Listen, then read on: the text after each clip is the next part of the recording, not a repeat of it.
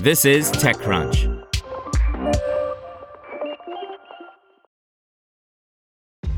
This episode is brought to you by ShipStation.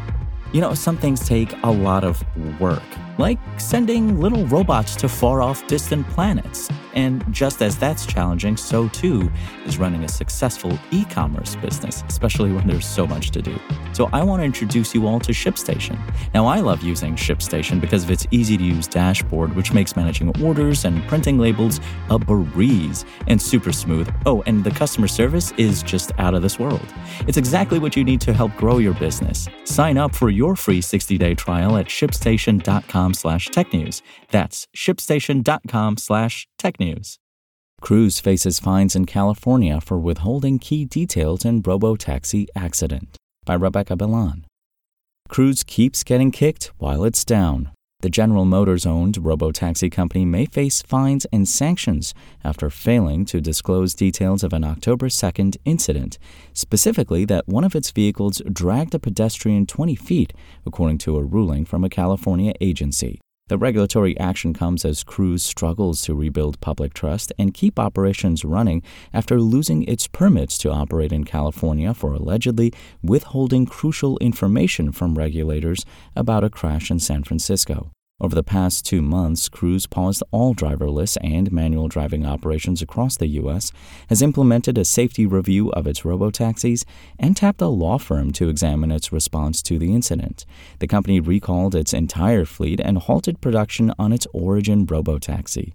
Its co founder and CEO Kyle Vogt stepped down alongside Chief Product Officer Daniel Kan.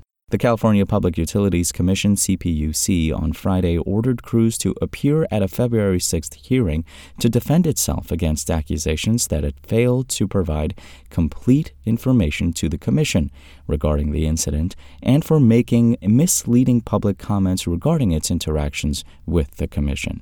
On the evening of October 2nd, a human driver struck a pedestrian in San Francisco, the impact of which caused the pedestrian to fall in a Cruise robotaxi's path. The AV instituted a hard braking maneuver and came to a stop, but ended up running over the pedestrian in the process.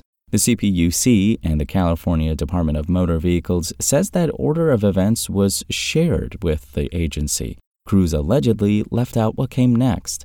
The Cruise AV attempted a pullover maneuver while the pedestrian was still stuck under the vehicle, resulting in them being dragged. Per the CPUC's ruling, on October 3, 2023, Jose Alvarado of Cruise telephoned Ashlyn Kong, a CPED analyst at the Commission, and informed her of the collision. During this telephonic meeting, Mr. Alvarado's description of the incident only included that the Cruise AV immediately stopped upon impact with the pedestrian and contacted Cruise's remote assistance. Mr. Alvarado's description of the October 2, 2023 incident omitted that the Cruise AV had engaged in the pullover maneuver, which resulted in the pedestrian being dragged an additional 20 feet at 7 miles per hour. Over the next couple of weeks, the CPUC and the DMV issued data requests seeking more information of the incident, including video documentation. According to the CPUC, it took Cruise up to October 19th, or a full 15 days, to provide the agency with the full video to the incident. After the incident, Cruise published a blog post, which it has since taken down, detailing the events. The company wrote in the post that it had proactively shared information, including the full video, with various regulators, including the DMV, CPUC, and the National Highway Traffic Safety Administration. Kong, in a statement, said that Cruise's blog post was inaccurate. The full video was shared only in response to a data request more than two weeks after the incident, she said. The Commission's ruling didn't include a specific penalty, but the agency can fine a public utility between $500 and $100,000 per day there is a violation, in addition to other penalties. That means Cruise could be looking at a maximum $2.25 million in fines, given the amount of time it took the company to turn over a full video of the event. The CPUC has already suspended Cruise's permits to charge for passenger robo-taxi rides in California, and it is considering the city of San Francisco's request to redo the August hearing that granted Cruise a permit to charge in the first place.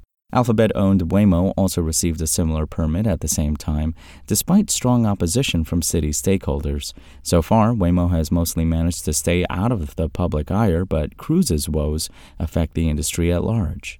GM has until December 18th to hand deliver a verified statement which will include all facts, arguments, and legal authorities that support Cruise's position to Administrative Law Judge Robert M. Mason III, along with a three ringed binder containing a copy of all authorities cited in the verified statement. Cruise told TechCrunch it is committed to rebuilding trust with regulators and will respond in a timely manner to the CPUC. GM is working with law firm Quinn Emanuel to examine Cruise's response to the October 2nd incident, including the company's interactions with law enforcement, regulators, and the media. Cruise also showed TechCrunch a shortened version of the video in early October. A spokesperson from the company said the outside review should help Cruise strengthen its protocols and improve its response to these types of incidents in the future. It'll take time for Cruise to get back to where it was before this incident. GM had told investors that Cruise was on track to generate $50 billion in revenue per year by 2030. The company was expanding at a rapid clip, announcing new test and launch cities seemingly every week. Aside from San Francisco, Cruise had been charging for driverless rides in Austin, Houston, and Phoenix, and had quietly launched driverless testing vehicles in Miami right before it lost its permits in California. Cruise said last month that it plans to eventually relaunch in one city, but didn't provide a timeline. The company is also reviewing layoff plans. Last week, GM CEO Mary Barra said the automaker will slash spending on the unit next year by hundreds of millions. Cruise has lost more than $8 billion since 2017, including $732 million in the third quarter of 2023. Want to learn how you can make smarter decisions with your money? Well, I've got the podcast for you. I'm Sean Pyles, and I host NerdWallet's Smart Money Podcast. Our show features our team of nerds, personal finance experts in credit cards, banking, investing, and more – and they'll help you make the most of your money while cutting through the clutter and misinformation in today's world of personal finance. You'll get clarity on strategies to help you build your wealth, invest wisely, shop for financial products, and plan for major life events. Listen to NerdWallet's Smart Money Podcast wherever you get your podcasts.